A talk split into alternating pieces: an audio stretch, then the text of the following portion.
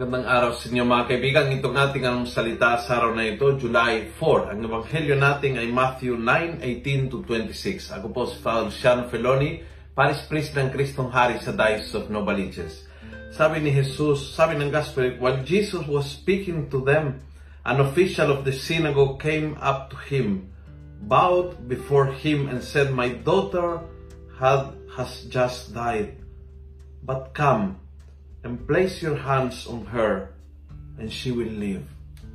What a faith! What a faith!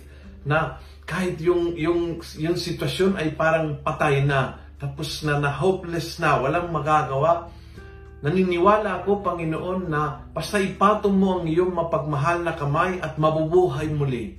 Mabubuhay. In this case, yung anak niyang patay. In your case or in mine, maybe is mabubuhay ang relationship o mabubuhay ang debosyon, mabubuhay yung paglilingkod na paandap-andap o mabubuhay ang uh, ang ang pananampalataya na humihina o mabubuhay ang aming company na talagang pahina ng pahina ngayong pandemya o mabubuhay ang aking pag-asa dahil lumalawan ako sa sa anxiety o sa depression.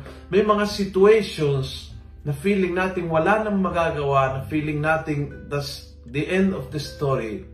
Patulad ng lalaking ito, kapag lumapit ka sa Panginoon, pwede mong sabihin, Lord, it looks dead, pero patungan mong iyong kamay, and the whole story will be different.